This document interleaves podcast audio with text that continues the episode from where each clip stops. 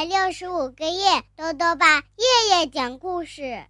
亲爱的各位小围兜，又到了豆豆爸讲故事的时间了。今天呢，豆豆爸继续讲米粒茉莉故事系列。今天要讲的故事是：有个问题问大象。故事的作者呀是新西兰的吉尔比特，莫瑞绘图，豆豆爸改编，由。北京师范大学出版社出版。米莉和茉莉是两个快乐的小姑娘。这天，她们一起去动物园，想问大象一个问题。可是，大象在哪里呢？他们请教了很多动物，但这些动物都在为一件事情而烦恼，根本没有心思回答。是什么事情呢？一起。来听故事吧。有个问题问大象。星期天，米莉和茉莉坐着公共汽车去动物园。他们想要问大象一个问题，可是动物园这么大，大象在哪里呢？干脆去问问其他动物吧。于是，米莉和茉莉走进了动物园。他们首先看到的是长颈鹿先生。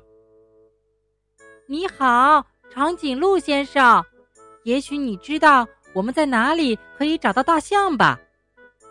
但是这会儿，有一只苍蝇正绕着长颈鹿先生的长脖子嗡嗡乱飞。他很烦恼，根本没心思回答米莉和茉莉的问题。茉莉建议说：“长颈鹿先生，我觉得你的舌头很长，你可以用你的舌头去拍那只苍蝇啊。”哎，这可真是个好主意。长颈鹿先生照着他的话做了，果然把苍蝇赶走了。可遗憾的是，长颈鹿先生并不知道大象在哪里。于是，米莉和茉莉接着走。他们又遇到了鸵鸟先生。你好，鸵鸟先生，也许你知道我们在哪里可以找到大象吧？但是鸵鸟先生的嘴边有一只苍蝇，他很烦恼，没有心思回答米莉和茉莉的问题。米莉建议说：“你看，你很喜欢站在沙堆上，试试把你的头埋到沙子里吧。”嗯，这个主意听起来似乎不错。于是鸵鸟就照着他的话做了，苍蝇果然飞走了。但遗憾的是，鸵鸟先生也不知道大象在哪里。于是米莉和茉莉接着走，他们又遇到了猩猩先生。你好，猩猩先生，你一定知道大象住在哪里吧？可这会儿。正好有一只苍蝇落在了星星的香蕉上，他很烦恼，没有心思回答米莉和茉莉的问题。米莉建议说：“哼，这还不简单，把你的香蕉吃掉不就好了吗？”哦，这真是个聪明的主意。星星照着他的话做了，把苍蝇赶走了。但遗憾的是。星星也不知道大象在哪里。于是米莉和茉莉接着走，他们又遇到了河马先生。你好啊，河马先生，你能告诉我们在哪里才能找到大象吗？可这会儿正好有一只小苍蝇停在了河马的耳朵边儿，他很烦恼，没有心思回答米莉和茉莉的问题。茉莉建议说。嗯，河马先生，你喜欢待在水里，这样吧，你可以试试潜到水里去。这真是个不错的主意。河马照着他的话做了，苍蝇果然飞走了。可遗憾的是，河马先生也不知道大象在哪里。米莉和茉莉接着走，他们又遇到了鳄鱼先生。劳驾，鳄鱼先生，你知道在哪里才能找到大象吗？可这会儿正好有一只苍蝇落在了鳄鱼的舌头上，它很烦恼，没有心思回答米莉和茉莉的问题。米莉建议说：“嗯，你的嘴巴那么大，试试使劲儿把你的嘴巴合上吧。”鳄鱼照着他的话做了，把苍蝇赶走了。但遗憾的是，鳄鱼先生也不知道大象在哪里。于是，米莉和茉莉接着走，他们遇到了河里先生。“你好，河里先生，也许你知道。”在哪里才能找到大象吧？但这会儿正好有一只苍蝇停在河里的胸口，他很烦恼，没有心思回答米莉和茉莉的问题。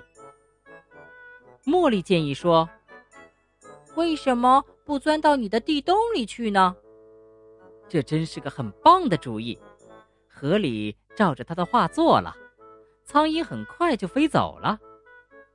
但遗憾的是。河里先生也不知道大象在哪里。接下来，米莉和茉莉又遇到了火烈鸟先生。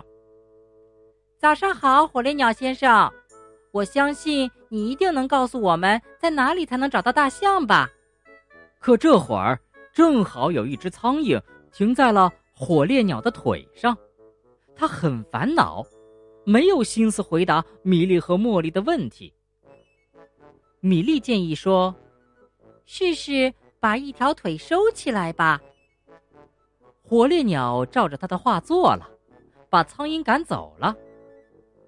可是遗憾的是，火烈鸟先生也不知道大象在哪里。看这边，袋鼠宝宝，你一定知道大象住在哪里吧？可这会儿正好有一只苍蝇。停在了袋鼠宝宝的鼻尖上，它很烦恼，没有心思回答米莉和茉莉的问题。茉莉建议说：“快试试藏到妈妈的袋子里去吧。”小袋鼠照着他的话做了，苍蝇很快就飞走了。但遗憾的是，小袋鼠也不知道大象在哪里。接着，米莉和茉莉。遇到了一只大乌龟。您好，乌龟爷爷，有没有谁能告诉我们哪里能找到大象啊？可这会儿正好有一只苍蝇落在了乌龟的脚上，他很烦恼，没有心思回答米莉和茉莉的问题。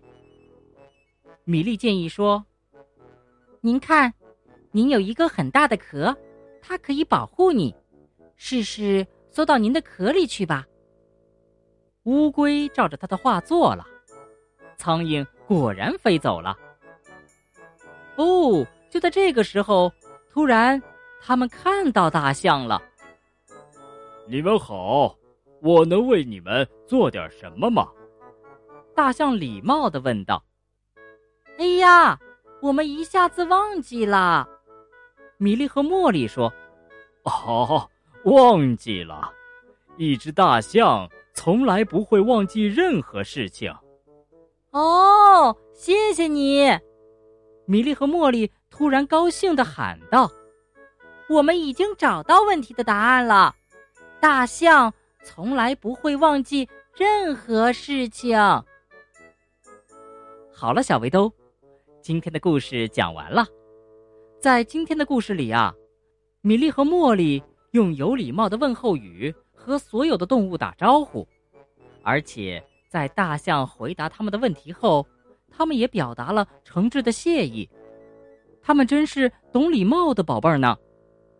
豆豆爸还想问问小围兜：如果你要向一个陌生人问路，你觉得怎么说才会显得礼貌呢？如果想告诉豆豆爸，就到微信里来留言吧。要记得豆豆爸的公众号哦。查询“兜兜爸讲故事”这六个字就能找到了。好啦，我们明天再见。